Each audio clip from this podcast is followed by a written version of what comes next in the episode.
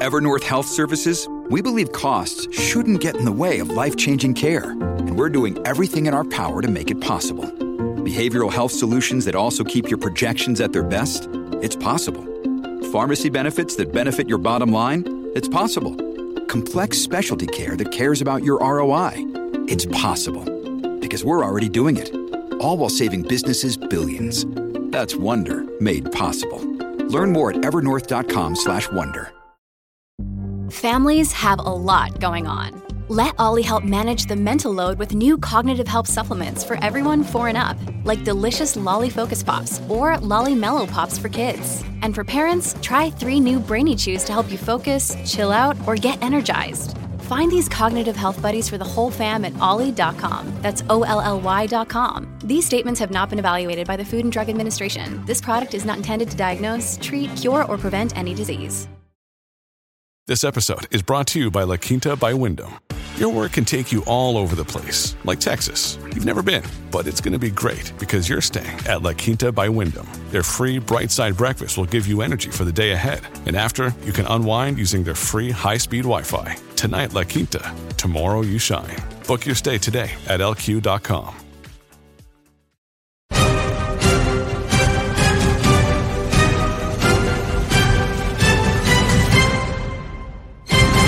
Good morning, crypto. The Federal Reserve is neither federal, right? It's not Yeah. federal. It's not owned by the government. It's not a government agency. It has no full faith and credit. Why would a system where over a 30 year period, half of your purchasing power disappears? Why would that be good? Since 1913, the Fed was created to create inflation. CPI is kind of a silly number. It's massively lagging. It really doesn't have anything to do with reality. From 1776 to 1913, a dollar was worth a dollar, right? Why is it called a dollar? We stole it from the Rothschilds in Holland. Housing prices over last year went up 40%, 4 0 in one year. Did my house get bigger? Did it grow? Did it get more efficient? Did it somehow get better? No, So it actually I paid $4.99 for a gallon the other day versus 33 when I got my license. It's the same gallon of gas. well, it's not that the gas is better. It's that the dollar got worse. Here's the, there- the whole economies collapse if you try to take that funny money because it really is funny money. I mean, it's money created out of thin air. This front, three and a half trillion dollars with a T, trillion, three and a half trillion of wealth went from the average person to the elite class. Good morning, warriors. Hello, and welcome back to another episode of your favorite crypto news channel, Good Morning Crypto, where we bring you the most relevant and impactful crypto related topics from the top crypto research team in the world. I'm your host, Abs, joined by several members of our 3T family this morning. We got the Italian stallion, Mr. Johnny Krypto, is joining us. Gonzo, the crypto Goliath, also known as Super G. And today is a very special day as we have a renowned hedge fund manager and honorary member of our Good Morning Crypto family, Mark Yusko, is in the building to bring us all the latest insight on the crypto market. Today on Good Morning Crypto, we will be discussing how Jack Dorsey is launching a decentralized social media platform in response to Twitter allowing data to be owned by the users.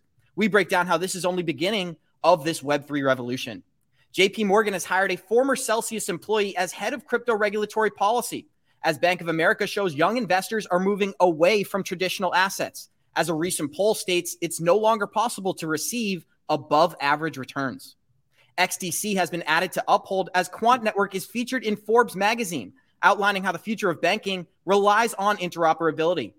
Nubank is leveraging Polygon for its loyalty program. And as institutions are circling this market, we ask our special guest, Mark Yusko, about his insight into how to navigate the crypto space.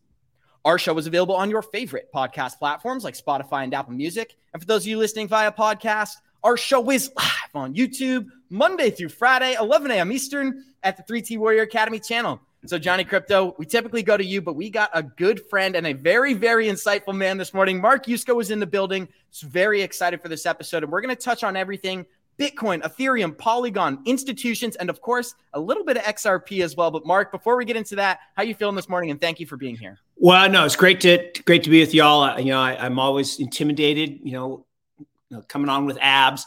Um, and I, I'm, I'm actually a little under the weather today. I got a little of the uh, daycare crud from the grandkids, but uh, I will soldier through. And I, I, was noticing that in the video, which Johnny, I appreciate you putting that together. Um, you know, I had on my Wear Pink Wednesdays uh, shirt, and it's so damn cold in Chapel Hill today that the pink I have on is, is down at the socks. So uh, no pink on top, but uh, I am wearing pink for brain cancer awareness. Um, do that every Wednesday.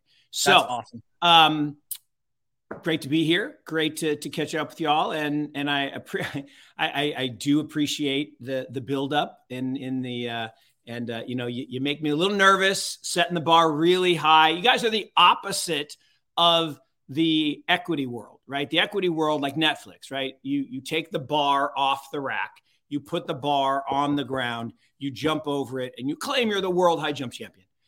I mean, Netflix, they, they have less earnings than a year ago. They had their slowest growth rate in history, and yet they claim they beat earnings.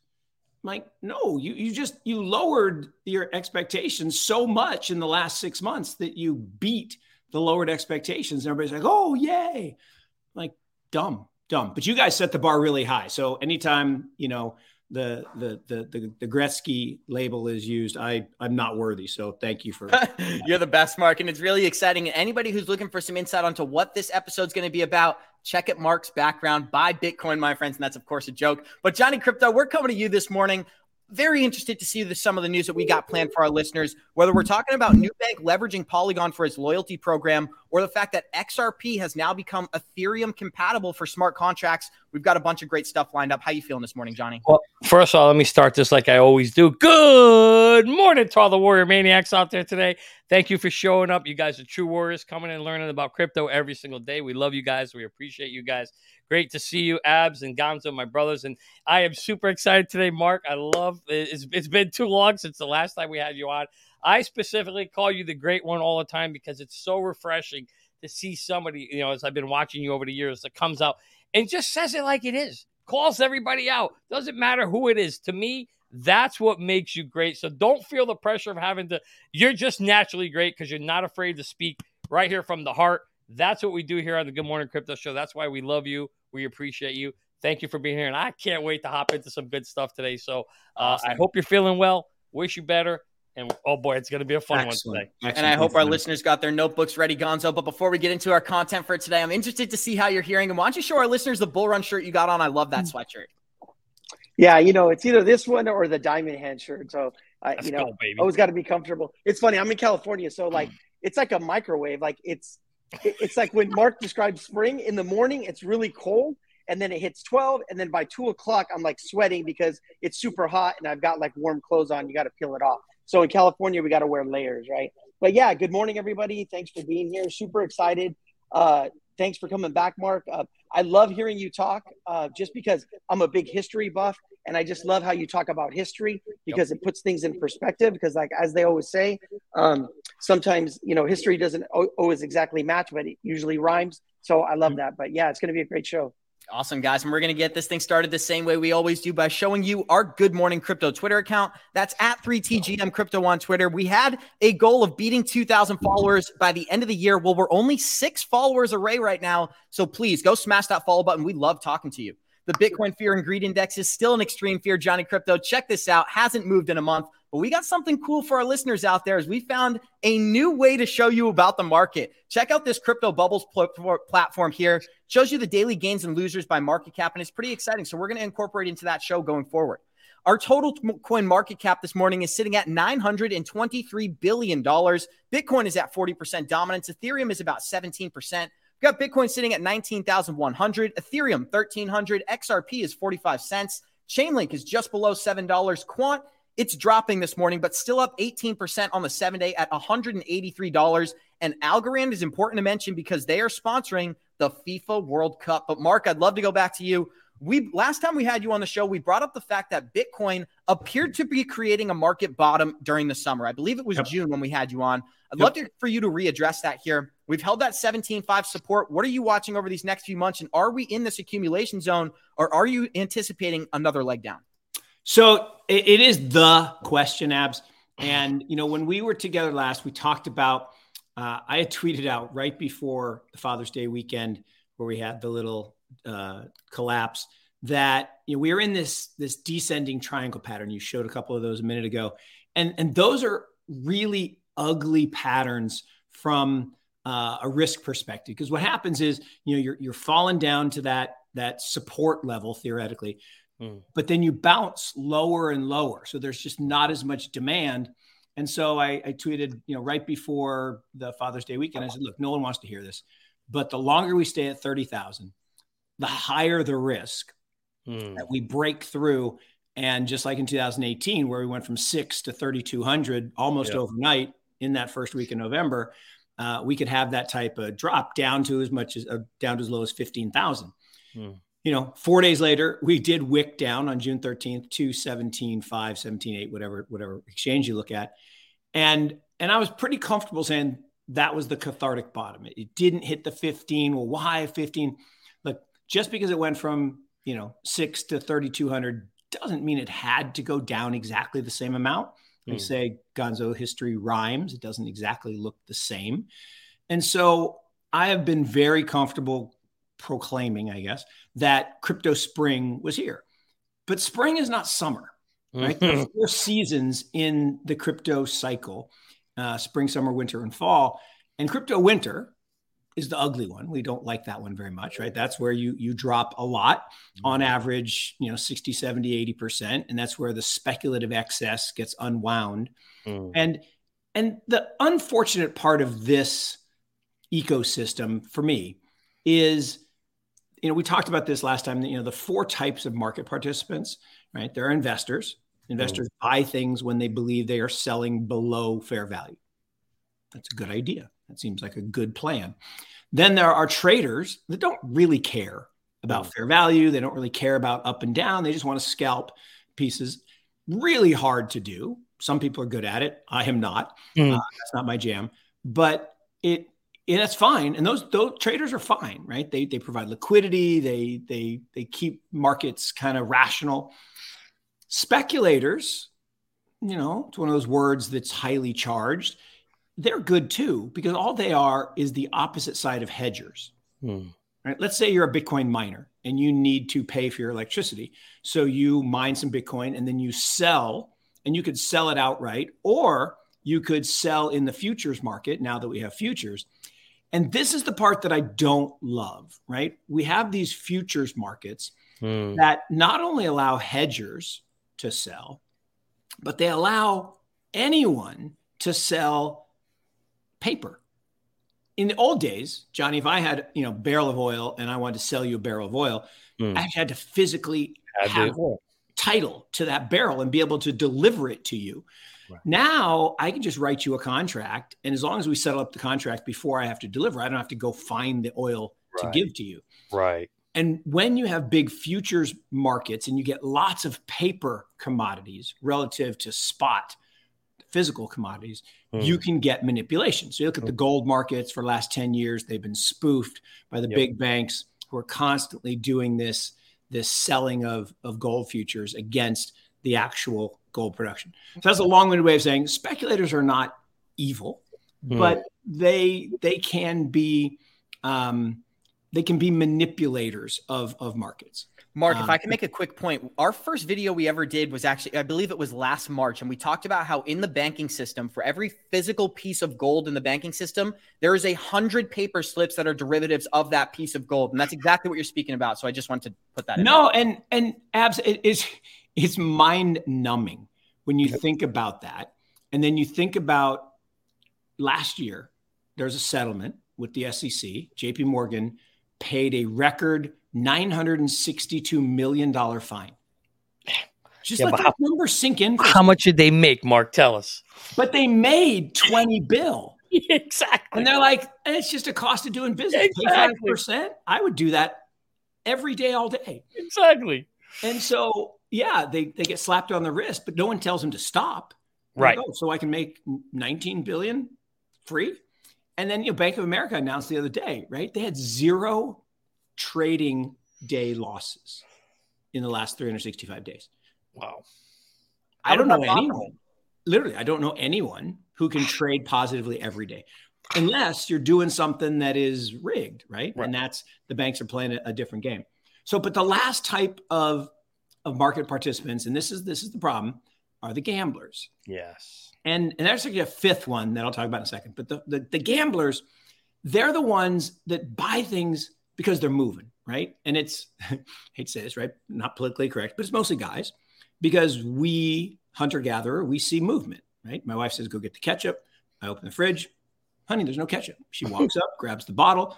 I can't see it because it ain't moving. Mm-hmm. And so if the price is moving, the guys are going to come going to come trade it. But then we did stupid stuff like we sent people free money and we gave them margin accounts and mm. we let them go to places like Bitfinex and get 100 times leverage. Why would you take an 80 vol asset, 80, 80 vol asset and put leverage on it? Any leverage, let alone 50 times or 100 times. And those gamblers push prices way above their fair value, whether it's Shopify, right? Shopify got to mind blowing levels and then went down 95%, or Zoom or or Beyond Meat, right? and, and look, I, I, shouldn't make fun of Beyond Meat because you know we invested in the venture capital, put in three million bucks, and we took out 150. So awesome, nice. awesome. Yeah. I wouldn't put the stuff in my mouth. I mean, nice. bad for you. Neither but, would I. but it's crazy. Um, so the gamblers pushed the price in November of last year to 67.5 Bitcoin price, and all the other crypto followed it. And there was all this leverage. And so in the last six months to June 13th, you had a seven or seven month period, seven month period where we were unwinding leverage. The difference this time was that fifth category, the degenerate gamblers. Mm. And you know, I was I was I was at you know we were you showed a picture earlier in in the pre-show uh, Mr. Wonderful. So last week I was in Vegas at the Web three Expo and I interviewed Mr. Wonderful. Yep. And he was a good sport. He was a good sport because four years ago, four years ago next week, we were on CNBC together, and he basically called me an idiot. Said, you know, this is a Ponzi. It's going to zero. You're an idiot. It's dead money. And I actually said, which is kind of funny, I said, Kevin, I'll bet you that Amazon is actually dead money for the next 10 years. He's like, oh, that's impossible. Well, here's the interesting thing. He was a good sport. He he let me call the title of our session um, from "You're Dead to Me," right? His famous line from Shark Tank to "Wearing Orange Shoes," Mr. Wonderful's crypto journey. And I went up and I and I said, "Here we are. Here's a picture of us on CNBC." And since that point, four years, okay, Amazon's up twelve percent, basically dead. Stocks are up twenty percent, basically dead, and Bitcoin's up two hundred percent, three x. He's like, you know, that's fair. That that's fair. That that is true. That is fair. And so I and so I said, so now you just raised a 250 million dollar fund from the Middle East to invest in crypto in Web3. Why? How? Well, he said three things happened. He said one, when the Canadians, he's Canadian, when the Canadians approved a Bitcoin ETF, like, huh, hmm there's some there there. Check box okay. number one. That, that, that, and, and so he created WonderFi and said, okay, we're going to go do some stuff in Canada and help people get exposure to crypto.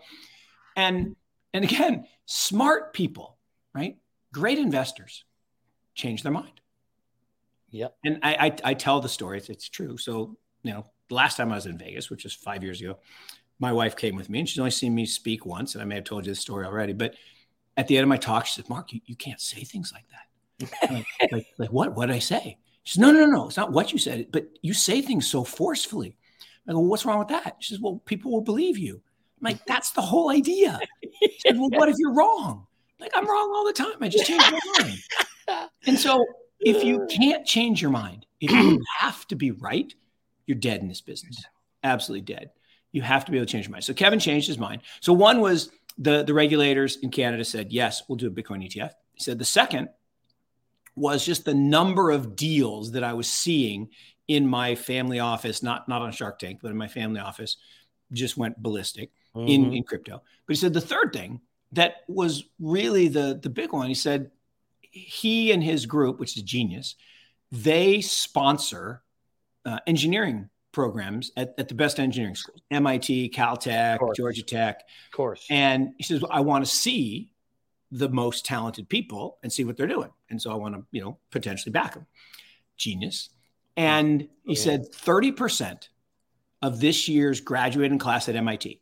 And remember, these are guys and gals who could go anywhere they want, yep. do anything in the world. They're the smartest people on the planet. Hey, okay, that's not fair. There are other smart people that do other disciplines, but as engineering goes, pretty much as smart as it gets. 30% are going into crypto. Yep. Bingo. And this is why I'm here. This is why I'm hanging out with you. And yes. it's why I'm, I'm in this business. One, I'm having more fun than I've had nice. my whole career. And that doesn't mean I didn't love my career. I loved every second of my career. I love working for not for profits. I loved working in the traditional world. But the people in this space are so extraordinary. So I, the, the, the long, that's a really long lead into what I said. So I said, the one thing you, you've done, and I'm saying this to this group of people in Vegas, that you messed up on self labeling yourself degens, yeah. which stands for degenerate. Yeah. Who who thought that was a good idea? I have no idea. enemy, yourself the enemy of us old people. We're like degenerates. We don't want to. We don't want to hang out with degenerates. Right. And there is one one protocol, uh, degen, that's tried to change it from the to the decentralized generation. Yeah.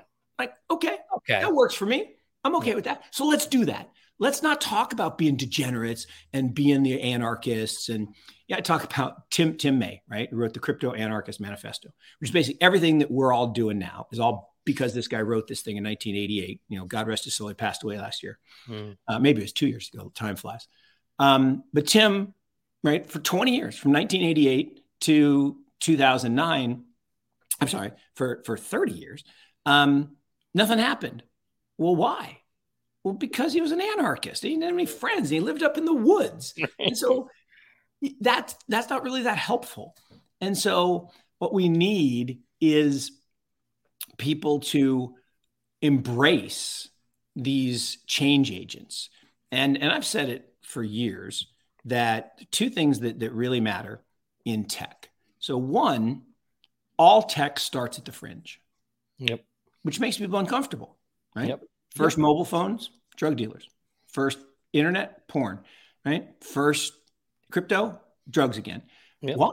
Well, because those people are marginalized. They're shut out of the traditional financial system. Right. So they have to find a way and they come up with better technology uses. And then that technology finds its way into, you know, we're using it today, right? Without the internet, where would we be? Okay. So the second thing is so the fringe is uncomfortable, uncomfortable for people. But the second thing is young people start everything. Everything good comes yep. from a young person because they don't know what they don't know. Mm. And they're not afraid to make mistakes. They're not entrenched and, and their livelihood doesn't depend on them being right, right? They can be wrong. And as, you know, uh, Thomas Edison said, I've never been wrong. I just found 10,000 ways not to make a light bulb. yeah, right. Exactly. Failed. Um, but that resilience to constantly be going. And, you know, you think about whether it was the internet with Marc Andreessen or whether it was the uh, the browser with Marc Andreessen or whether it was search with Larry and Sergey. I mean, these were teenagers, 19, 20 years old.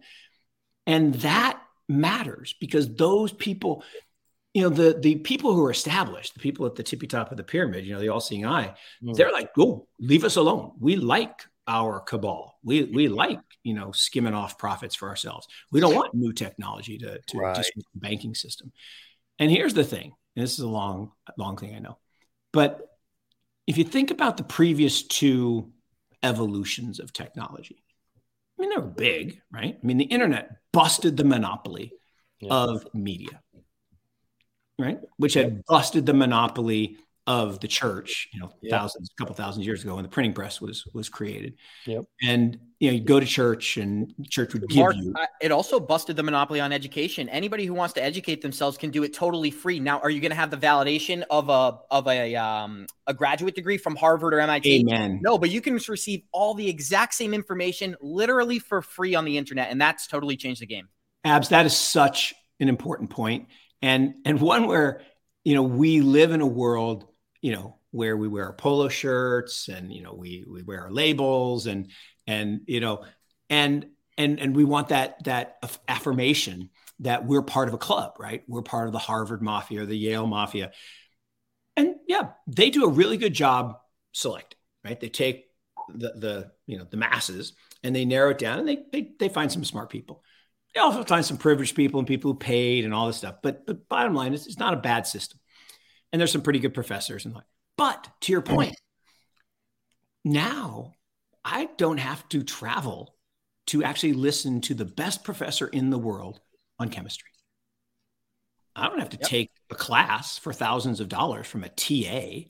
Right. I can actually watch the best chemistry professor who actually may be even more up to date because they're not entrenched in teaching from a textbook that's 10 years old and out of date before it finally goes to print.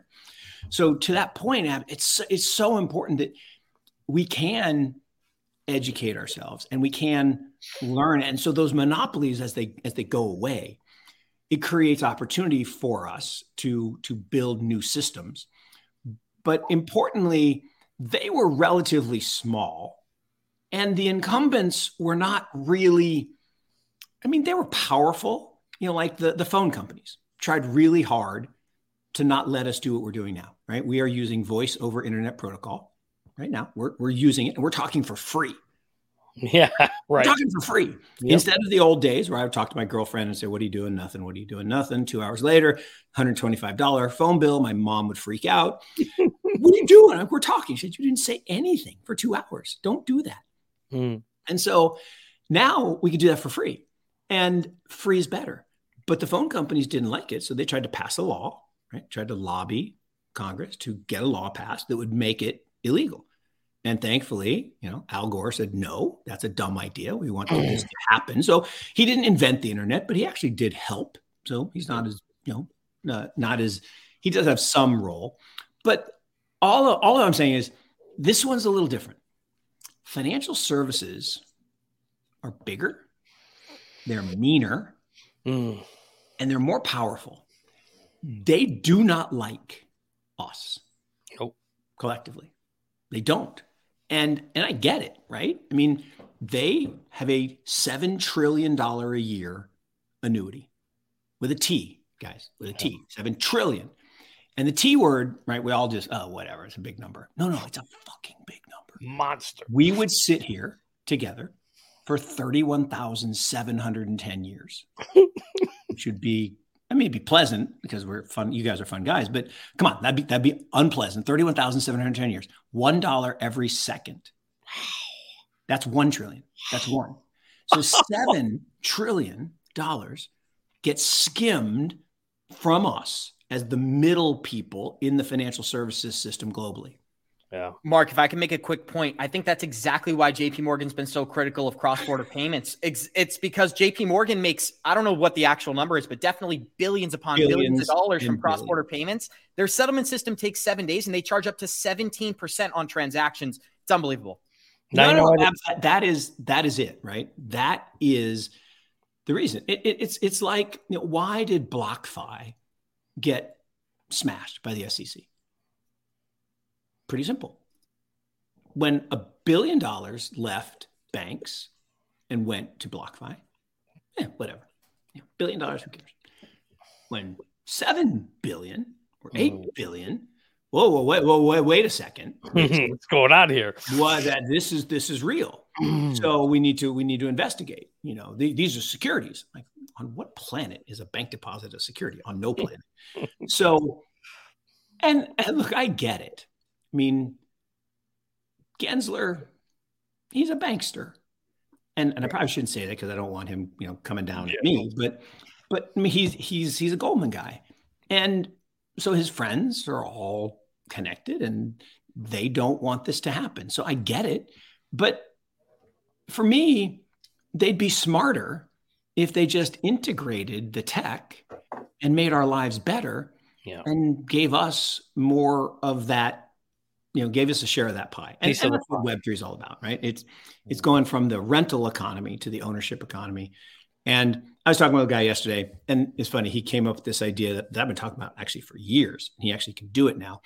But i've been saying for years that when i drive by a best buy store my phone should light up. Mr. Yusko, we love you. You're our favorite customer. Here's all the stuff you've been looking at this week. It's all ready for you to go. Come in 20% off today just for you. Special deal. And he says, Yeah, I can do that now. it's like, Yes, that. And because they don't ever have to advertise to me. Right? It's it's like Coca-Cola. Coca-Cola doesn't have to advertise to me. That's what I'm gonna drink. Pepsi should never advertise to me because I'm not gonna drink it. Nothing right. Pepsi. It's just I don't like the taste of it. So those things are known and the ability to utilize the technology to route the the wealth or the wealth creation, route the wealth creation is is what these systems are all about. And, and that's why, you know, people pick on XRP and and and I'm still not there. Like I'm still not a member of the army, but I respect the idea of what they want to do with that protocol to improve this 70 year old technology that the banks use, SWIFT and ACH and and uh, FedWire. Now there are other protocols that are competing to do that, but but there's nothing wrong with that process. So it's not surprising, actually, that the SEC would sue them. Um, right, because you're taking really, away from, you're taking away from the pie, right? You've got when you've got guys at the top. It's it's just a, it's, it goes back to the old kind of caveman mentality where it's just you're protecting what you own, right? Yeah. And so what I wonder, Mark, is this: we know that there is a useful technology here in cryptocurrencies, and the question is, if you threaten the the gorilla, he's going to attack you back. But Correct. if you welcome him in, maybe then, and we look at the adoption curves here, maybe then they'll take. And I wonder now if cryptocurrencies and blockchains have moved so far to the point where the elites are saying and the smart money saying, you know what, this isn't something we can avoid anymore. Now we have to welcome it in. Do you think that's what's going to happen through regulation? Do you think they're going to regulate? I think they're going to regulate the shit out of it, but then make it so they have control of it and keep that they're money. Definitely, they're definitely going to regulate a lot. And and again, we we probably talked about this last time that um, there's the famous quote that I guess Gandhi didn't say, but gets attributed to Gandhi all the time. Mm-hmm. You know, first they ignore you, then they laugh at you, then they fight you, then you win. Yeah. And it applies to crypto, right? Yeah. So from 2009 to 2015, first they ignore you. Yeah, bunch of nerds and geeks with your magic internet money, whatever. Go go away. Not even interesting. Um, then they laugh at you. So 2016 to 21, ah, bunch of nerds and geeks and yeah, just idiots. Okay. Then they fight you. And that's where we are today. 2022 to 2027, we are in the then they fight you phase. And it's going to be a bitch. Mark, mm. and this is why I'm so excited about Ripple XRP. Now, obviously, I am a part of the army. I'm not going to convince you to be a part of the army. That's not what I do. But oh, you reason- might, you might, you never know. You never know. the reason I got so excited about this project was just the use case for cross-border payments and the fact that in 2018 they had over 380 central banks and large financial institutions signed up to use their on-demand liquidity network. And now we're still seeing developments today. And I wanted to show you this because two of our favorite currencies on here are Quant Network and Ripple. And the reason they're our favorites is specifically because of the utility that they provide to the crypto space. Now, when we talk about Quant in particular, one of the reasons we get so excited is the fact that their CEO, Gilbert Verdian, has one of the best financial resumes in the industry. And we even went down and he worked with the Federal Reserve on creating secure payments for their task force from March 10, 2017 to July of 2018. And so when we talk about the real utility coming to Quant, I want to pull up this picture here. We're talking about an overledger system that has the potential to not only connect financial institutions, but connect nations. And that's where I think the real potential is. All the money that is in, is existing in our economy today, it's actually being transferred between financial institutions. It's not in the hands of the citizens, and that's the market that Quant's attacking. So I wanted to bring it to your attention. No, abs. Again, I I, I love the the analysis and and and how you take it from from look. There's the base layer of we believe in in this technology or this protocol and, and what it's trying to do. Then there's these these iterations, mm-hmm. and I'll call quant an iteration of of something else that are really, to your point, attacking. And attacking is, you know, it's fraught with peril because when you attack something, they're going to fight back. Yep. But but it needs to be attacked. And and I, I have this clip that that I don't say got went viral, but it's on on the internet a lot, where I talk about you know, so people had their money in the bank. Well, except that's the problem. It's no longer your money. when, you put, when, you put, your money in a bank, it's now the bank's money. People are like, no, that's not true. Like, no, it, it is. It is oh, absolutely oh, yeah. the bank's money. Look at the balance sheet. It's on their balance sheet. It's no longer you have an IOU, right? You have an IOU. And that IOU 99% of the time is money good. Perfectly fine.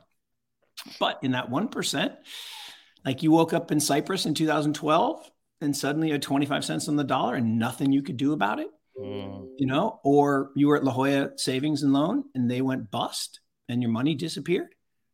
Oh, you got bailed out by the FDIC. Yes, that time you did because it was less than the 3%. So here's the thing as long as 3% of the banks or less go bust, FDIC works great. But if 4% went bust, you're getting 75 cents on the dollar. If 6% go bust, you're getting 50 cents on the dollar. So, because they only have 3% of, of the assets in, in uh, the, the kitty. So I, I think what's interesting about quant is when you, we think about that attack surface, right? Which is to your point, financial institutions move the money. And and the one thing I'll I'll, I'll say is they move the currency. And this is, this is my personal pet peeve, right? Money is different than currency. Money is gold, right? It's oh. been money for 5,000 years. It's the only asset that exists in the absence of liability. All this other stuff is credit. It's it's debt, right? It's backed by debt. It, it is it is liabilities of these these institutions. So they're moving the debt around on their balance sheets and and again and frictionally you know taking their share. And and and to your point on on that that 18% number on on international uh, cross-border payments it's, it's insane right? Yeah. why?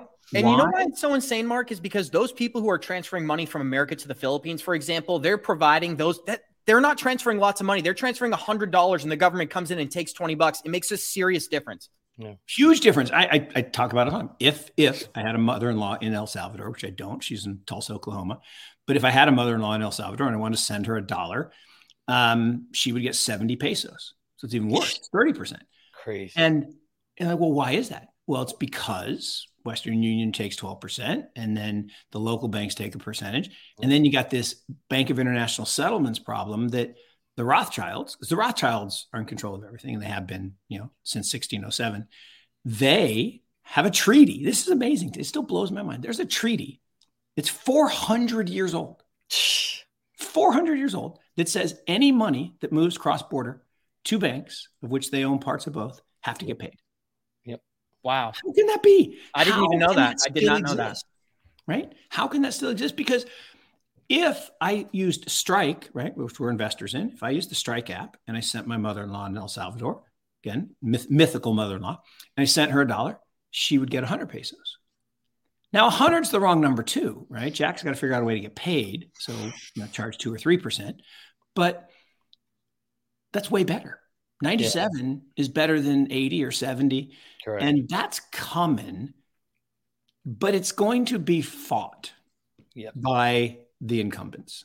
And correct, you know, but if the incumbents were to integrate that technology and exactly. make it better, in some ways they could say, well, yeah, our revenues would go down, but our expenses would go down more, so our profitability would go up. But so many of them worry about their revenues and their revenue multiple because we live in this crazy world where people put these crazy multiples on on uh, equities. Um, I don't know. It's it's a it's inevitable. It is inevitable that all of these technologies will win. So uh, that's, that's the last part of the quote, right? It's you know, then they fight you, then you win. But my my my one lesson is: look, if you're in the crypto space, you already won.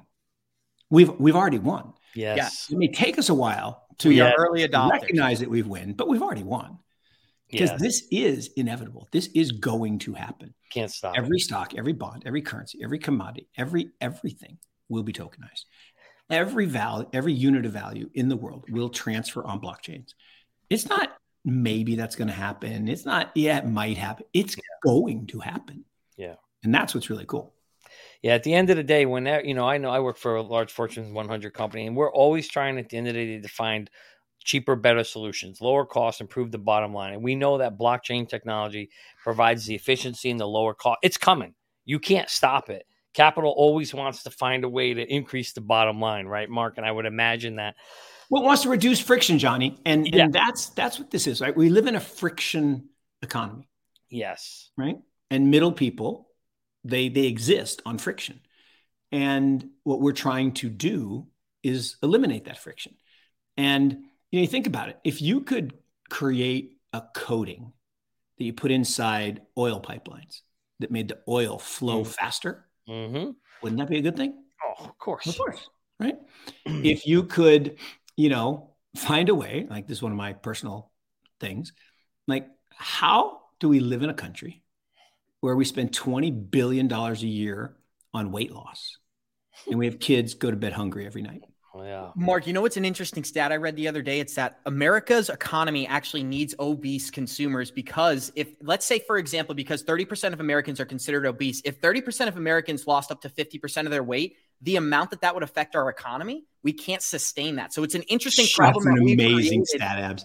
I mean, and, and and look, it's not it's not a to me it's not a question about weight. If someone wants to to eat, I, I don't have any problem with that. But it's not about calories. We have enough calories in this country to feed mm-hmm. everybody. Mm-hmm. We just don't have the pipes set up right mm-hmm. to get it to the places that, that need it. I mean, again, we have, I don't remember the number. It's like 44 million, 44 million people on Snap. Right? I mean, that's a crazy number. I mean, it's a crazy number. And so, but it's about friction. And the hmm. food companies like being in control of the friction. And they like, to your point, Abs, they like taking a big profit share from Snackwells, right? When they convinced us that fat was evil and and and uh, you know you needed you know low fat. It's like my favorite one of my favorite Seinfeld episodes where they're eating low fat yogurt and they're all gaining weight. And they're like, There's no fat. It's pure sugar. And sure. I love frozen yogurt. Don't get me wrong, but but yeah, if you eat it every day, guess what? Bad things happen. And I think America's even even our food industry as a whole. And Johnny, I know we have an exit strategy that we're going to show our listeners, but I think the food industry as a whole has become so manufactured. If I want to get something organic and good, some homegrown, small shop, mom and pop shop food, I have to go out of my way to find those things. Whereas the second I leave my house, there's a Dunkin' Donuts, a Starbucks, a McDonald's, a Burger King. But we got 346 live listeners joining us. Show us some love. Smash that like button. We have the renowned hedge fund investor Mark Yusko in the building, and we're going to continue with our news. But before we do that, we've created an exit strategy and the smartest way to track your cryptocurrency. We're going to let that ad play. Have you gotten wrecked in the crypto market space or watched your crypto portfolio go all the way up and then all the way down without taking profits? If so, you're not alone. And it's probably because you don't have an exit plan. The good news is that it doesn't need to happen anymore thanks to a new and innovative crypto tracker called Merlin. It's the smartest way to track your crypto. It brings all your coins into one place from many exchanges and wallets so you can simply see all of your assets across one screen. Next, you can see your total portfolio value and more importantly, your daily gains, losses, and total since inception. Merlin puts the power back in your hands so you no longer have to guess what your portfolio is doing on a daily or monthly basis. Most importantly, Merlin's smart algorithm lets you create an exit plan and sends you notifications when your targets are reached so you no longer have to get wrecked in the marketplace. So go to at Get Merlin Crypto on Twitter. That's at Get Merlin Crypto and sign up for our 30 day free trial to get whitelisted so you can receive an email when the product is launched this fall. Don't wait and miss out on this new and innovative app. Sign up today and get on our Merlin whitelist. It is the smartest way to track your crypto. And Mark, that is not a sponsor. We created that application. We're really proud of that. So anybody who thinks that could be a helpful product, go sign up down below because if you're navigating in the market and you're navigating in this space, when these projects move, they move quickly. And the best way to get out is by following a disciplined exit strategy that's why we created that product. But I'd love to get back into the news because, Mark, we've got some news out of China as the Bank of China is talking about how CBDCs are the future of programmable money. I'd like to play just about 20 seconds of this clip and then we'll get some comments from you as well as the rest of the group. Here we go. The third way we think CBDC can improve financial inclusion is through what we call programmability. That is, CBDC can allow government agencies and private sector players to program, to create smart contract, to allow targeted policy functions. For example, welfare payment. For example, consumption coupon. For example, food stamp. Mark, I'd just love to give you the floor. There's so many directions we can take this, but where my brain goes is this is the beginning of the end for in for fiat currency. The future, I think, not only are we going to have universal basic income, I think we're all going to have programmable money. They're going to give you a central bank digital currency and say you have to spend it not only by the end of the month, but in these certain locations for these certain goods and services. I'd love to hear your opinion on that. Look, I you know I, I I appreciate his attempt. I do. I appreciate his attempt to to paint this in a positive light um, you know, and, and throwing words financial inclusion in and, and, and the like. But look, CBDCs, I believe, pure evil, mm-hmm. evil incarnate, uh, worst possible thing that could happen. And, and, but they're coming, right? And they're going to happen um, because what government wouldn't want programmability in, in their currency? Right? Because just as you said they could say okay let's see. I can i can go out to the companies and whoever pays me the most i can direct that the money is worth more at their store. Mm-hmm. or or and the one that you know the one that gets me is you know you get paid on friday. Go out and have a couple cocktails. You drunk text about the president. You wake up on saturday and you're like seriously? Um, yeah that that could definitely happen.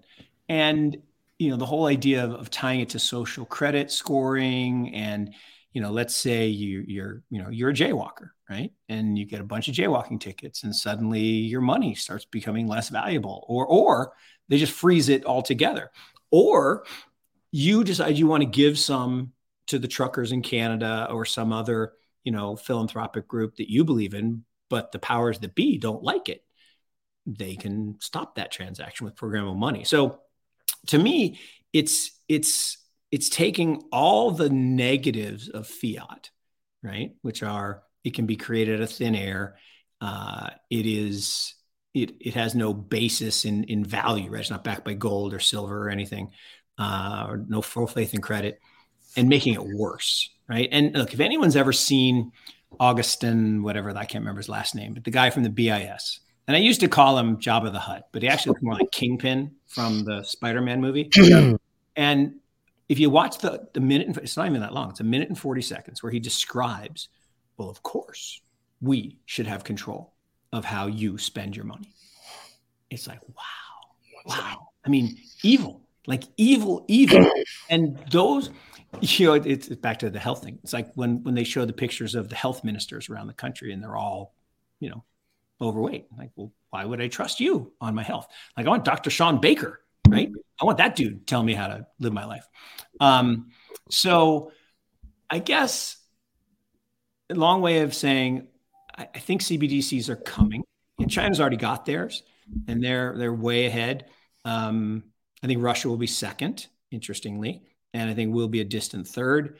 Uh, but I think we will get there, and I think it just makes it more important for everyone to take a portion, not all, but a portion of your wealth and you know do that. You know, get it outside into a store of value that you can opt out of the system for a portion of your wealth. And there are other things that you can own that, that do other things, but but Bitcoin in particular has a role as a perfect store of value. And it says, no, you know, it went down when inflation was going up. I'm like, no, no, no, no. CPI is lagging the CPI that we're seeing today reflects the, the increase in new car prices and oil prices that happened a year ago. And if you look at from two years ago, when the when the Fed in doubled the money supply, that means that the price of Bitcoin in dollars should have doubled. It's exactly what it did. It went from 10 to 20. And whoa, but it went to 70. Yeah, that was the speculators and the gamblers and all that. But but the, the core value did exactly what it's supposed to do because that's all it is, right? Currencies don't exist in a vacuum. They exist relative to something else, right? We don't say dollars, we say dollar yen or dollar euro or dollar, you know, Bitcoin. Bitcoin isn't, you know, one Bitcoin is one Bitcoin. It just, it's always, that's, that's the case. But we don't spend it in Bitcoin. We spend it in dollars or yen or euros. And, you know, if you're in Venezuela, you had two choices to save yourself, right? You could convert your bolivars to Dash, and, and use that as a payment system, or you can convert to Bitcoin. And you could do some other things, but basically, or put it in Bitcoin.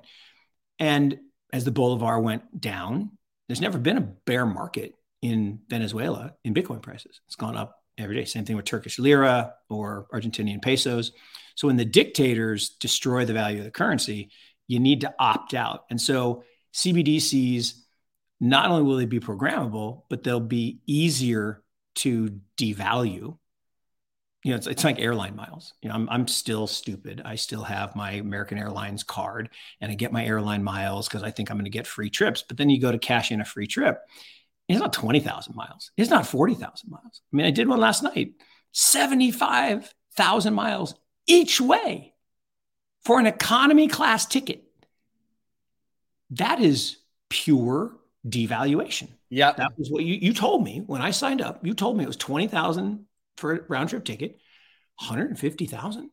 That is that's inflation. So, Mark, if I could ask you a quick question. Recently, we've seen people go to war with JP Morgan and the financial institutions. And although it's just been a war of words so far, I do think there's a larger shift taking place where some of the most prominent celebrities on the planet are moving into the cryptocurrency space under the narrative of taking control of your own finances. And we're seeing Kanye West, who's been speaking out against JP Morgan all week, saying that's exactly what happened. He had $140 million with JP Morgan. They shut down his account. You know what he did? Turn to the cryptocurrency market. That way he could get control of his wealth.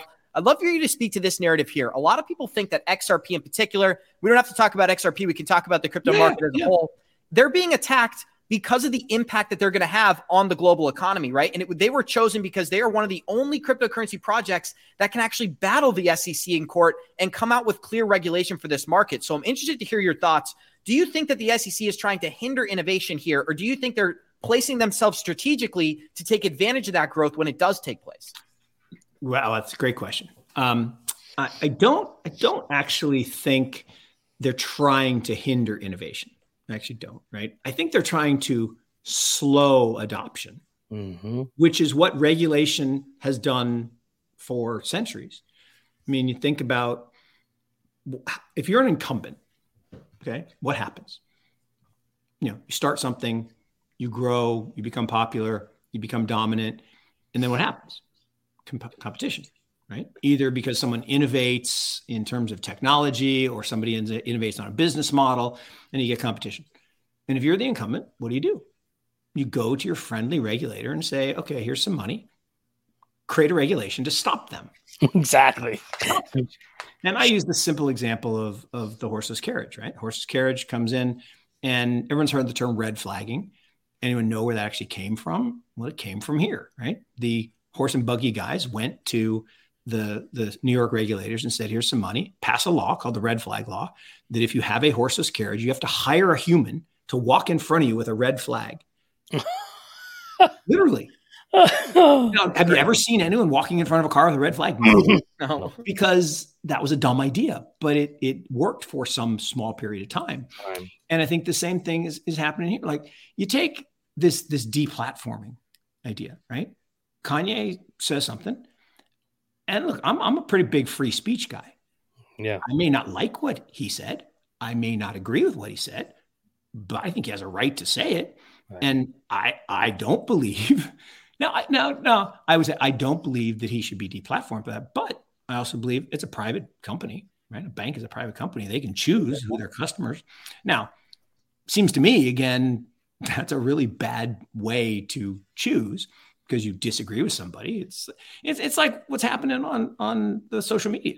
You know, you you say something and you get throttled or they they change your no i was and again i'm not i'm not important enough to, to really get throttled but it was interesting i was stuck on 138000 uh, followers for for about three or four months because i was pretty active retweeting stuff about the nonsense of, of lockdowns and covid i wasn't like mark changizi i can't remember the guy's name the, the, the doctor i wasn't that level um, but i was you know and i Am I being? But here's my question: Why are they censoring people if these are catching traction? If these ideas are catching traction, and they have an authentic following. That means that's what the general public is looking for. And by censoring that opinion, you're not allowing those people. You're not changing the way they think. You're just silencing them. So they just become a silent. I guess opposition would be the word. What? No, abs. You're you're strengthening them. Right. To your to to exactly your point. Right. Because if if Kanye says, "Okay, I'll take my toys and go somewhere else," and he chooses a place to go, there are a lot of people going to follow. I mean, a lot. and they, to your point, will follow and will create a community. And that community will get stronger. So again, if you're the regulators, no, don't don't don't do that because you know that's like arming the combatants, and they're going to now come back stronger. And we don't want a run on the bank, right? The last right. thing J.P. Morgan needs is a run on the bank, right? Because they're already over levered. They've already got you know they've got to increase their their reserves for bad debts because we're in a you know recession, and so there's going to be people that don't pay back their loans. Yep. Now, are they big enough to handle it because they're making money spoofing gold? Of course. Yes. Uh, or or doing you know money laundering. It's like I think the number. I think I have this number right. Everyone's like, "Oh, crypto is used for money laundering." I'm like, really? Hmm. Let me give you this stat. The the banks, the, the, the big banks, Deutsche Bank, Credit Suisse, J.P. Morgan, have paid paid right fines equal to 360 billion dollars. Jesus Christ. for money laundering, like admitted, admitted money laundering, like you know, drug cartels and all kinds of bad stuff. Jesus. That's what they've actually been convicted of and paid. My favorite point though is they never have to admit guilt. Right. You or pay two billion dollars without admitting guilt. I'm like, no, if you paid two billion dollars, you're guilty. And Mark, check this out. $1.7 trillion asset manager Deutsche Bank headquarters was raided by German authorities in a tax investigation. And I want to remind people this is actually the bank that uh, had Jeffrey Epstein's bank account. Just throwing that out there. Well, to, to that point, right? And Donald Trump's bank account and a whole bunch of other people's bank accounts. I mean, it's look, there are reasons why the big banks are big, right? There's a reason Credit Suisse and you know look at look at look at where their uh, you know client base comes from. You know, it's all kinds of places where you're like, ooh, that that's a little dicey. Um, and and it makes sense, right? If if you're a big crime family or um, you don't even have to be a crime family, but if you're a big family, right? Just a family operation, although I consider most of those crime families, um, you're going to want to have a big financial institution to help you with your global footprint and and to extract your rents. So, um, but I, you know, I, I love the fact that um, you you can always tie just about every story back to the same core stories. Interesting. It's a little frightening. Speak to that a little bit. What do you mean by that? Well, like I say, you, you, you could bring up Epstein. I could bring up yeah. Epstein yep. on just about everything we've talked about today. That's a yeah. point. Which is just mind-boggling. I'm like, come on, why, why, why did Bill Gates go to his place? Why did Larry why did Bill Clinton fly private 27 times? Yeah, I mean, to that island.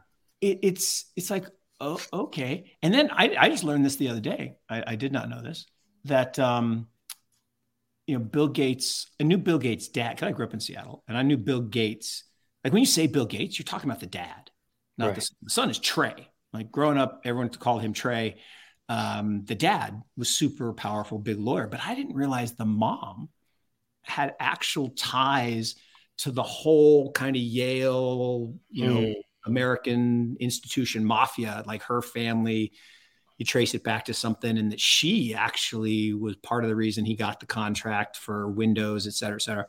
So there's all of these these intersections, and the powerful stay powerful for a reason. Um, you know, Sam Bankman-Fried. Okay, guy's mad genius. Everybody loves him. I had no. I, I, was I was actually pretty frustrated, right? Because he came in and he's using this this 1907 Trust Act law to to do what he's doing with with the other lenders. Like, how the hell does and and I don't I don't mean because I call him a kid, and, and I didn't mean kid in a derogatory sense. He's just younger than my son. I'm like, how does this guy know 1907 Trust Act? Well, then I find out he didn't. His dad is like a super you know, connected Stanford lawyer and his mom, um, law professor who is an expert in the Tax Act and an expert on regulation is on the payroll because he went to Yale Law School with all those guys. So everything kind of gets connected. And you know, why is he the largest contributor to the Democratic Party? That that's an interesting statistic. Well, if you want to displace the incumbents, you need to you know, manipulate the system the same way they do. And so I applaud what he's doing, right? I, I think he's creating a very powerful base and a very powerful business. A little fun fact about Bill Gates is he gets credit for creating the software for Microsoft when in reality he purchased those patents for $50,000 back in the early 1990s and then sued the man who he bought the patents from to gain total rights and control. So it's really interesting how these narratives play out. Like we associate Steve Jobs with Apple, right? Steve Jobs owned less than 1% of Apple but we associate him with that brand. So it's really interesting. Microsoft with Bill Gates, it's interesting how these narratives play out. But I did want to show our listeners something that you brought up. Well, on a tangent a little bit, but Bill Gates' grandfather actually founded the Rockefeller Foundation back in 1923. And it's interesting because all these narratives and families they tie together for hundreds of years. And you just spoke about a 400 year treaty that was signed by who? I can't remember the name. Yeah, the Rothschilds. Yeah. The Rothschilds. There you yeah. go. So all these connections and all these families are working together behind the scenes. Gonzo, I'd love to give you the floor if you have any questions, or Johnny, if you guys have any questions for Mark. I've also got some stuff prepared before we end the show. I've got a question, but I'll, I'll, I'll yield to Gonzo first. No, go ahead, go ahead, Johnny. You go first. Go ahead. Yeah. So, Mark, one of the things you brought up, you brought up a name there, uh, Bank Friedman. I had seen something just recently that he's working behind the scenes with Congress or somebody there to try and ban and make it illegal for any kind of use of decentralized currency. So Bitcoin, things like that. It's Have the Bitstamp license. It's a federal Bitstamp Bit, Yeah, that's it. Bitstamp license. Have you heard about like this? New York City. Yeah. Have you heard about this at all? And what what what are your thoughts on will they be successful in being able because like you just said, yeah.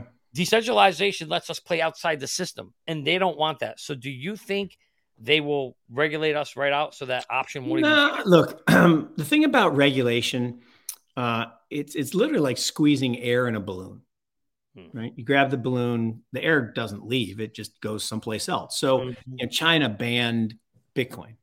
And what did the exchanges do? They banned exchanges. What did the exchanges do? They picked up and moved to yeah. South Korea and, and Japan. They banned mining. So what did the miners do? They, they picked up well most of them still like like 20% of the mining still done in China. Uh, you, y'all seen that picture of the guy with the miners on his back? yeah, yeah, yeah. yeah. It's amazing. People are resourceful. Yeah. Um, yeah. But but but the bottom line is if if if America chooses, I will call it the wrong path, which mm. is the path of resistance as opposed to the path of embracing, mm. then the rest of the world will just have a, a better, a greater role look, I don't want to move right now. I mean, right. I, I like living in North Carolina. I like I like my life. But look, if if suddenly you you ban the things that allow me to preserve my wealth, I mean, think about this. If if if all my wealth was in dollars, mm-hmm. I got 8.3% less rich in the last 12 months. And that's a that's a low that's, estimate, that's, right? That's, True inflation. yeah, yeah, yeah. That, that, that's, that's, that's, the reported, that's the reported number. Well, like twenty percent. Yeah, and and look, I, I so so the fact that I don't have all my money in fiat, that should be my choice. And the fact that decentralization is here and it's been created because of of the flaws in the system. Right? I, I talked about this on. It is not a coincidence it's not a coincidence that Satoshi Nakamoto's birthday is 4575. Right? 45 was the day of Executive Order 6102, where they banned gold in 1933, made it illegal for a citizen to own gold. And 1975 was the year they reversed that. So it's hmm. not a coincidence. And then my my friend Lisa Huff, her daughter has this really cool thing where said, well, 6102, wait, 21 and six zeros. That's 21 million. That's why we have 21 million Bitcoin. oh, like, wow. Boom. Mind blown. Mind blown. Because I'm like, where did that number come from? That's right. pretty cool. And she's like 17 years old. She's amazing. So, um, but that's not a coincidence. It's also not a coincidence that the first entry in the Genesis block is the picture of the London Times. Chancellor bails out the, the banks. Not a coincidence that it's in the middle of the global financial crisis in January 2009, right? So all these things, it doesn't, it's not like, it's not like Bitcoin was created in three weeks. It had been worked on for years and it was released intentionally. Decentralization was released intentionally at a time where you had a rallying cry against the badness, right? Why did bankers serve no jail time. right? They did the whole subprime nonsense, created the global financial crisis, not one minute of jail time. Right? Martha Stewart went to jail for God's sake for two hundred fifty thousand dollars. Yeah, I mean, come on. I mean, come on. And who caused more harm? Right? The banksters? No question. Martha? They did. I'm saying they did. I'm saying they did, but not one of them went to jail. And Anth- Anth- what's the name? Uh, right? The guy from uh, Countrywide, right? Permatan, Orange Man, before the other Orange Man, and the dude was a bad guy. I mean, no jail time. So it's all about those interconnections and and and and how how they protect each other. But the bottom line is they're protecting their turf, and ultimately these types of conversations where you know people who who who have seen the light, so to speak, around decentralization, around innovation, around value being owned by us. Right? The whole WEF nonsense of you'll own nothing and be happy. Horseshit, right? Right? Horseshit. And I love that you said that because there's a solution that we're going to talk about right now. I'd love to hear your opinion on this. Jack Dorsey is unveiling a new social media platform where not only do you own your data, you can choose the algorithm that is presented to you. So it's putting the hands back in the user. Love to hear your thoughts because you were about to enter on that. No, love it. You know, I'm, I'm I've been using Farcaster lately, so it's it's a, a mini version of what Jack wants to do. Uh, so it's it's it's mostly Web three people, and it's it's a you know. Uh, NFT driven kind of of decentralized um, social media product like Twitter, but but you know better. I think Jack's going to try to do the same thing. Decentralized social media is going to happen, right? Mm-hmm. Web two, the Web two model was was mad genius. Don't don't yeah. get me wrong. I mean, what they did by saying, "Here, take this. It's free but we're going to kind of track what you do and we're going to take all your content and then we're going to monetize it. Free. Mad yeah. genius right? Mad genius. Data. Okay? Fine. Mad genius. But now we have the technology where i you we we can own our activity. Like I, you think about it you post all these pics on facebook. And if you happen to be a good photographer you get people to come they make money how about you make money? How about you make money for your pictures or you make money for your videos or, you know, think about how much content is created on YouTube oh. every single day. Now, people are getting better at monetizing pieces of it, but I, I, will leave you this one thing that I think is kind of funny. So, uh, have you heard the song Crypto Boy? Not yet. Thing?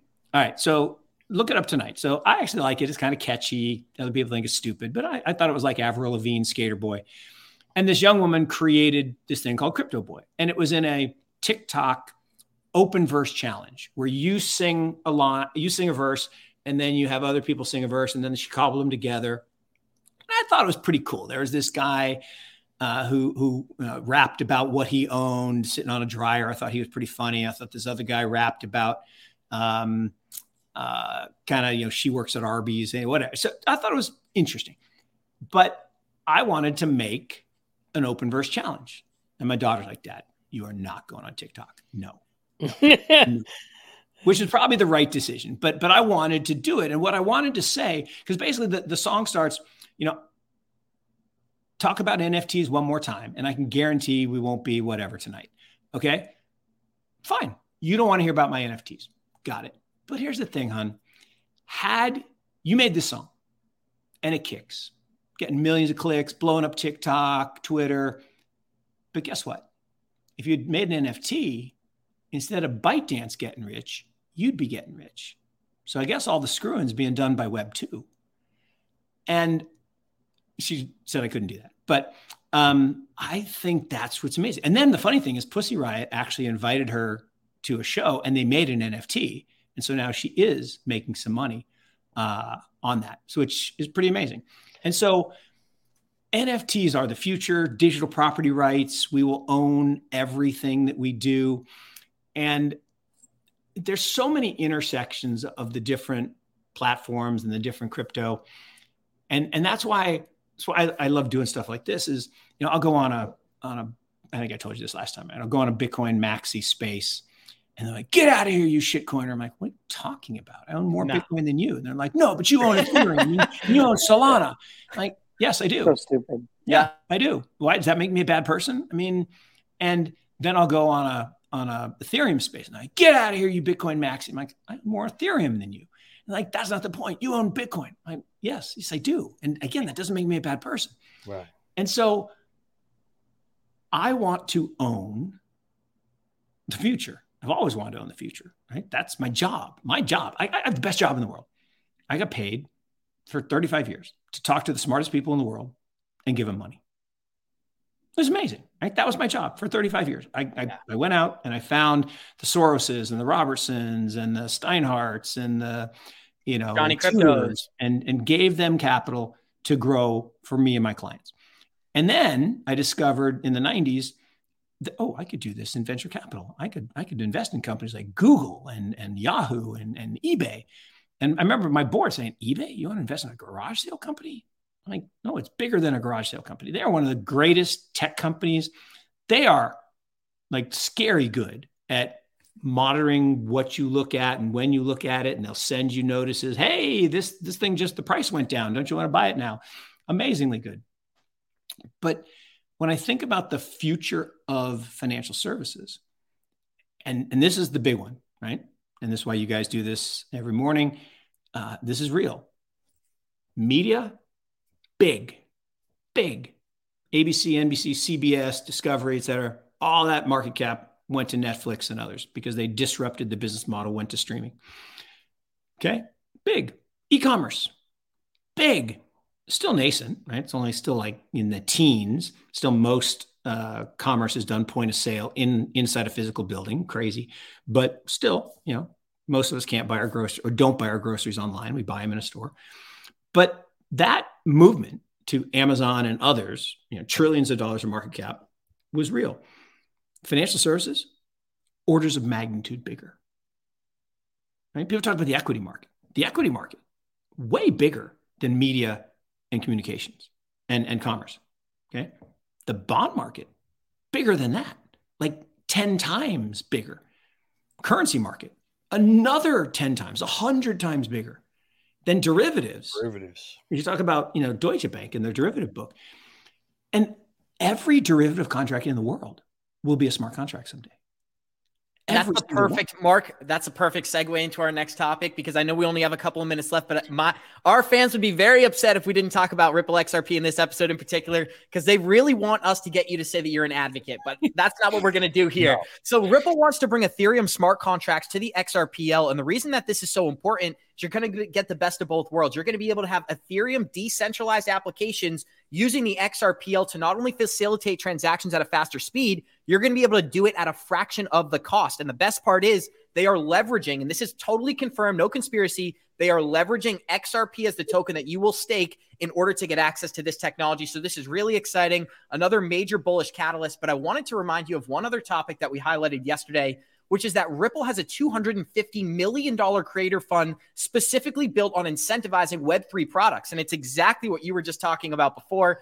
But the last thing I'd like to bring to your attention is that Brad Garlinghouse, and I don't have a, an article pulled up for this one, so I'll just speak verbally. Brad Garlinghouse just a couple of weeks ago said that we are only three to four months away from a resolution with the SEC. Yep. And we cover it every day on our channel that despite what's going on in the United States, Ripple and the SEC, there's been no hindered growth. They are growing faster than ever in Europe, and we're anticipating some large price action. Now, maybe it only gets to 80 cents, maybe it gets to a dollar, maybe it gets to $10. We don't do price targets on this channel. But what we do understand is that not only is there going to be a massive relisting on exchanges for XRP, we may have regulatory approval for institutions to start using this one and only currency. So I just love to give you the floor. Maybe talk about XRP a little bit. What are some of your thoughts on the currency? Clearly, we have so much bullish demand and such a large community behind this currency. It's an extremely unique situation. I'd love to hear some insight from you. Yeah, look, I I, I think all the points you make are are fantastic, and that that's why you know my job is is not to know things; it's to not know things and and to learn. Mm-hmm. So uh, I really appreciate you, you pointing out all those those points. Um, I think the interesting thing for me is the things that that hold me back on XRP you know, one is the the centralized ownership, not the centralization of, of the protocol, but the centralized ownership by the foundation. Hmm. And people are like, oh, well, you know, it's the same with ETH. I'm like, that's a bad argument, right? Saying that something else is equally bad doesn't make you good. Um, right. So, so that that's something that just has to get solved. I think, me personally. Um, and so I do have a slight rebuttal just to that one point. No, no, good.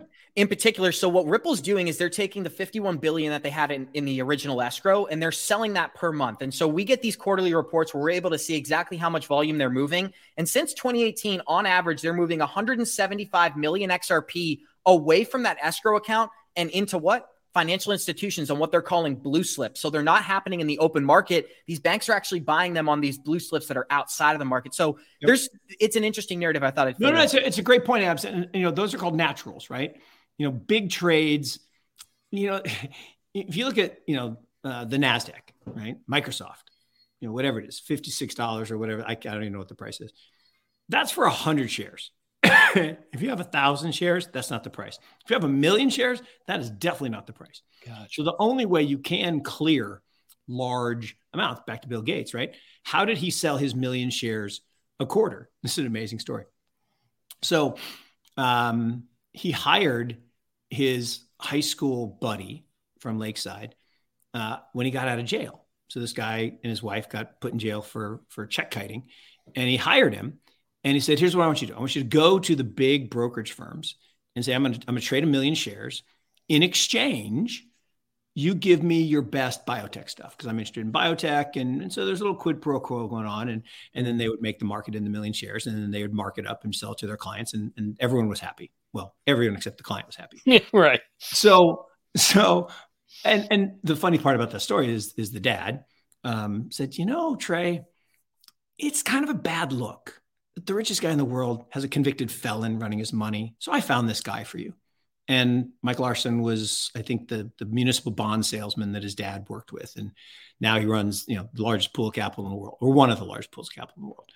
Um, but that's just a funny story that if you have a million shares of Microsoft, you can't trade it 100 shares at a time. It's just not going to do that. So I like this idea of, of the blue slips, of, of finding institutions that want to participate uh, and look, that is that is it, it's absolutely necessary that we reduce the concentration of of the foundation. So that that's good. That's good information. And the so last thing me, I would oh sorry, Mark. No, go ahead, Abs.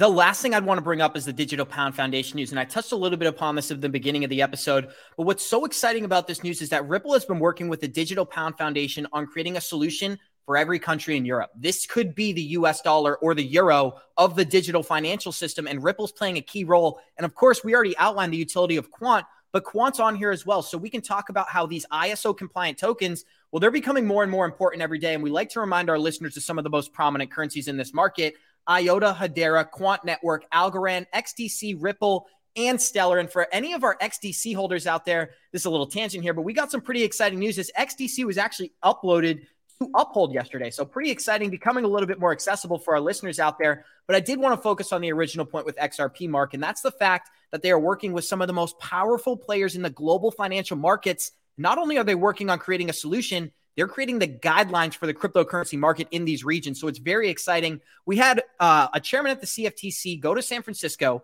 meet with the CEO of Ripple, who's Brad Garlinghouse. And then four days later, she flew to the Bank of England to meet with them and talk about cryptocurrency and central bank digital currency development. So very interesting. And we're just following all these ties. And that's why I think we get so excited about XRP. It's not that we're we're emotionally driven by it. It's just there's so many signs here. It gets us excited.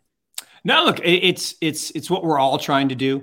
Um, you know, I, I I probably still lean uh, at this point toward toward Bitcoin being that that base layer, hmm. but I am compelled by you know what you talk about and what others talk about in terms of of how others are are looking at the world. Now, I look at Hedera. Everyone talks about, oh, it's so great, it's so fast. I'm like, yeah, but so that's one where I'm, I'm like, I don't, I don't really see it. And now we got the whole Ethereum where they moved to proof of stake. I'm like, yeah, but proof of stake. The challenge with that to me, as a proof of work guy, is proof of stake is not that different from what we're trying to move away from, which is right. the gold makes the rules. Right. So I, I struggle with that a little bit. Um, So, but the bottom line is if we're trying to change the rails of the global financial system, right? If that's what we're trying to do, then getting audiences with the global financial system is really important. So Garlinghouse and, and crew have done a good job doing that. They are talking to the right people. They are uh, they are they are moving in the right circles. And so part of the reason I am, you know, open to lots of ideas is we don't know which one or ones is going to win. And, and I talk about this all the time in that the internet protocol stack didn't happen overnight. Correct. It actually took 40 years mm-hmm. to get where we are today, right? There were 80 protocols coming out of labs all over Silicon Valley. And basically, TCP IP became that base layer on top of Internet Protocol, not because it was necessarily better than everything else, it's because Tim Berners Lee wrote the first web page using it. And so Vint Cerf became super famous. And that TCP IP layer then has FTP on top of it and SMTP for emails and HTTP for websites. And it's a stack and www dot, dot on top. I actually don't know. Are we going to have a stack? Right. Right.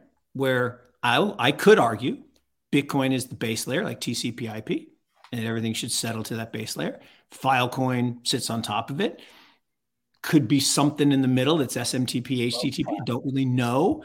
And then maybe maybe Ethereum is, is on up. But that's only one potential outcome. There's another outcome that says we have a whole bunch of parallel yes. stacks.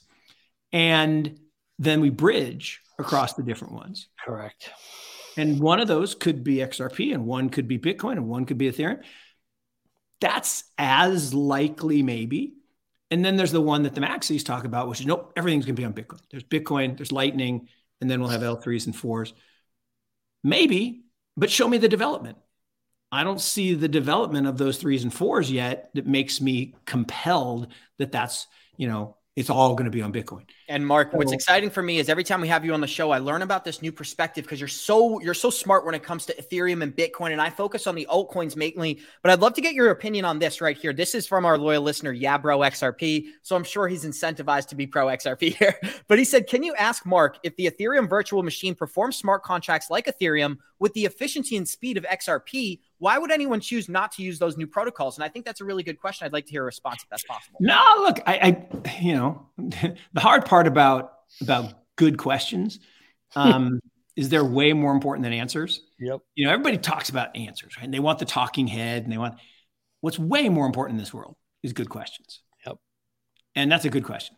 Um, and I don't have the answer, but I'll give you some perspective. So the logic that that he lays out is very sound, right? If, if, and that's a capital I, capital F, if, if the XRP uh, ledger can do those things faster and and more cost efficient, then it could be logical that it becomes. But here's the thing: the law of increasing returns. Paul Romer won the Nobel Prize four years ago says that it's not the best technology that wins. Hmm. It's the technology that gets critical mass first. Yep. And so there is, there is a chance that the claim could be right that XRP is better than the ETH EVM. But because the ETH EVM got the critical mass, it's kind of right. like Betamax and VHS. Correct that we never go to Betamax, even though Betamax was far superior technology and and and back can, everything goes back to Bill Gates. So most people don't know the story of of how and why we all run computers that crash every day. Well, here's why. So IBM wanted to create a personal computer. You know, they had mainframes and they finally gave in and said they're going to create a personal computer. So Gates' mom said, "All right, come come talk to, to Microsoft." She talked to the IBM people. And like, well, okay, we'll come talk to, to Microsoft, but there's this group down in California that runs this thing called CP/M. And my first machine in college was a CPM machine, Kaypro. It was a luggable, it's like 26 pound, you know, thing, and the, the computer folded down a little green screen in it. I thought it was so cool. And it never crashed. CPM was far superior to DOS, which used to be called QDOS, Quick and Dirty Operating System. And long story short, they went to Seattle. They met with the Microsoft guys. And by the way, pull up everyone on listen to this. Pull up the original Microsoft 11 picture on Google tonight and look at it, and you'll laugh. I mean, whew, scary. And they thought Bill Gates was the coffee boy. You know, he looked like he's 12 years old. They're like, yeah, whatever. So they went down to California, said, we want to talk. And the guy in California, as a husband wife team, said, sign my NDA. They're like, we're IBM. We don't do NDAs. He says, well, then I'm not meeting. So they flew back to Seattle and signed the contract. And that's why we have, you know, computers that crash. So yeah, the first, yeah, the original Microsoft 11. I mean, come on. Can you forgive me for not going to work for that crew? I, I mean, mean, they look like a fun group of people. I can't lie, Mark, but I don't know if they're they're the best people to be surrounded by. they're all multi-billionaires, and I'm not. So I should not. I, I, I, mean, we all looked that way in the States. Yeah. I mean, the clothes were bad, the hair was bad, the beards were bad. I can't even identify where is Bill Gates in this picture. Is he in there? Lower left. Lower left. Oh, I see him he's now. A, he's a little boy. Yeah. He's a little boy, right? And yeah. you know, and you got you know Paul Allen, and and and you know, I, I, think it's one. I think it's pretty cool in that you know there are a few women there, which back in the '70s that was was a big deal. Yeah. Um, and but they look like they could be I don't know a rock band or or something, but not a very good rock band. Mark, there's something cool I wanted to show you. So we always hopefully this is something I could teach because this is really exciting and we're still learning about this right now. But there's a very small cryptocurrency called Cypherium that has connections to the Federal Reserve when launching their central bank digital currency. And this is just something I wanted to bring to your attention. I haven't done enough research to come and speak prominently like I would with Quant or XRP. This is something that, that I found very interesting. Now, this token only is $12 million in market cap, and they have some of the best partnerships in the space. Microsoft, mm-hmm. Amazon, IBM, and of course, the Federal Reserve, as well as Google, is on here just something I thought I'd bring to your attention. There's not really anything to comment on this, but maybe it's something that in the future we can talk about going forward. I did want to bring this up, which is that's that actually wait, pull that back up for a second. Perfect. That's actually photo worthy. So I'm gonna take yes. a picture of that one. Beautiful, beautiful. I'll make it full screen for all of our listeners out there as well. And Mark, while you're taking a picture of that, I think one of the things we talk about here is, you know, you talked about we don't know which technology is going to win, and we actually say that all the time on the show. While while we do like XRP, the reality is, I think like you, we're diversified, right? We're looking yeah. to say, okay, let's bet on a few different race horses here because we know some of these horses. You only need one horse to win the race, right? At the end of the day, and where we're going with this thing. And so the question is, as we diversify and try to figure out what this system is look like, you said, is it, yeah, is it going to be a stack? Is it going to be uh, across, you know, separate silos? That's that's one of the things we want to learn. So as you're thinking about and diversifying across the space, how many different technologies yeah. or yeah, yeah. are you invested in? You don't have to say which ones. If you no, want. no, it's fantastic. No, it's a fantastic question. So, you know, we run venture funds. so, um, we've made 70 investments since 2018. Mm. And we're, we're about to raise our fourth venture funds. We've raised three funds. Uh, those 70 investments, 80 odd percent of them are equity in companies exchanges, oh, okay. software, protocols. Yep. So that's everything from, you know, we were early investors in Coinbase and early yep. investors in Figure Technologies and and uh, we were early investors in BlockFi. Everyone knows that. Um, and so, you know, we've had winners, we've had losers, and and everything in between. But that, but that's venture capital, right? That yeah. that is, you know, high risk, high reward. Yeah. And you know, our, our first fund is done really nicely. It's up about five times. Second fund's up about two times, and our third fund we just we just raised. So on the but 20% of that capital can go into liquid protocols. Hmm. In fund one, we uh, we invested in Bitcoin, Ethereum, Solana, and the Graph. Okay. And the you know Solana and the Graph came from our relationship with Multicoin and, and Kyle and they were awesome, right? I mean, we had tons of money on Solana, and we learned about GRT from Teeka Tiwari. He put that on his suggested list back in early yeah. 2020, which was pretty exciting as well. And you know, on Fund Two, and and and I don't want to throw him under the bus because he's he's my friend and partner, but you know, Pomp and, and Jason too, you know, were really in the maxi camp in 2020.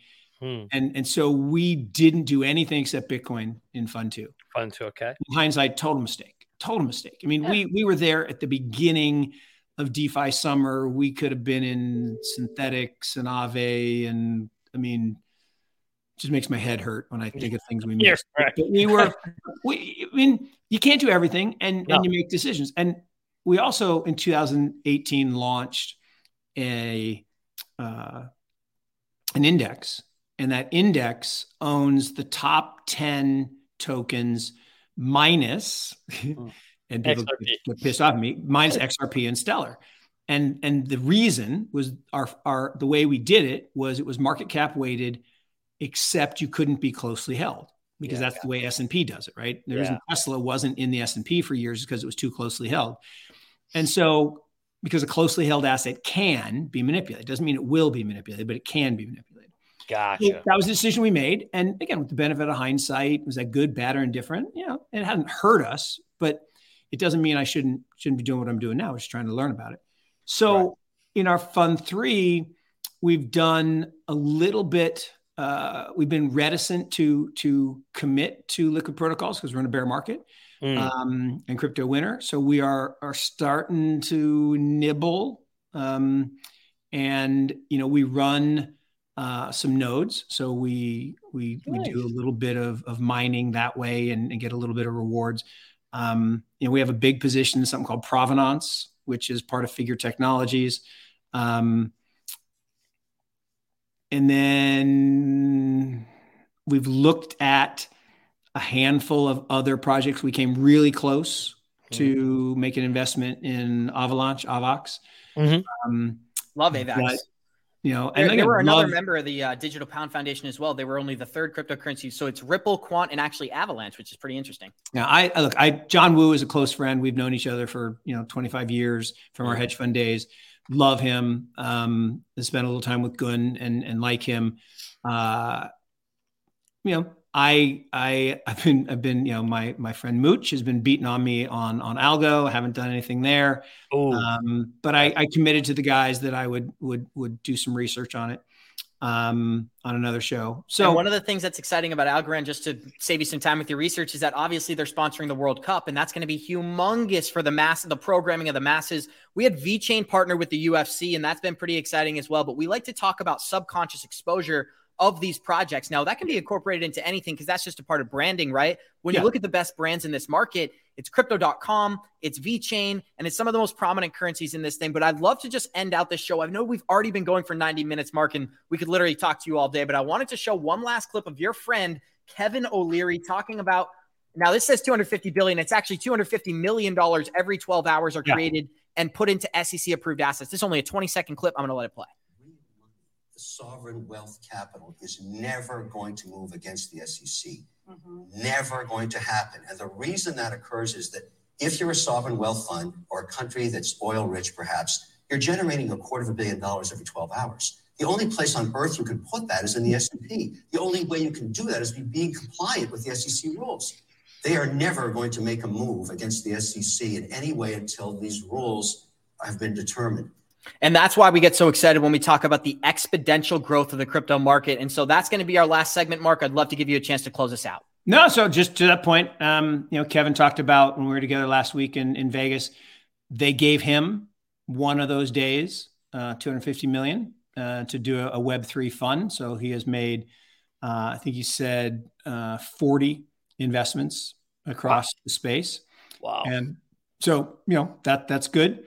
Um, and yeah, here's the thing. One one funny thing I'll leave with is a friend of mine did a documentary on falconing with a bunch of people in the Middle East, and the guy was you know driving around in in Abu Dhabi. There are two colors car, black and white. So those are your two cho- color choices, and license plates are sequential. And this guy had a certain number that you know was a meme, and he said, "How do you think I got that?"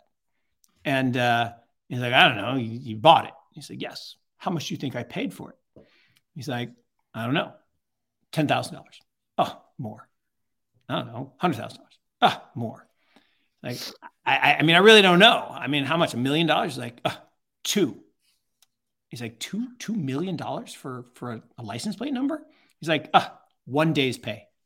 Wow. Wow. One day's pay. There's levels to this. It really goes to show. No, no, again, and and look, his grandfather's grandfather found oil in the desert, and he, you know, one day's pay. But but the point there that Kevin's making is real. Right now, that money needs to get invested. Whether yep. it's the Norge pension fund in, in in Norway or whether it's you know the Middle Eastern, UAE, Abu Dhabi, ADIA, you know they have trillions, multiple trillions of dollars, and it's going to eventually find its way into these into the space, but it's got to be regulatory compliant. Yeah. Which again would argue that what the XRP people are working on to try to be regulatorily compliant and things like Bitstamp licenses and et cetera, all of that does make some sense because once the spigot gets turned on, Oof. it's not going the other way. I mean, it's just not going the other way.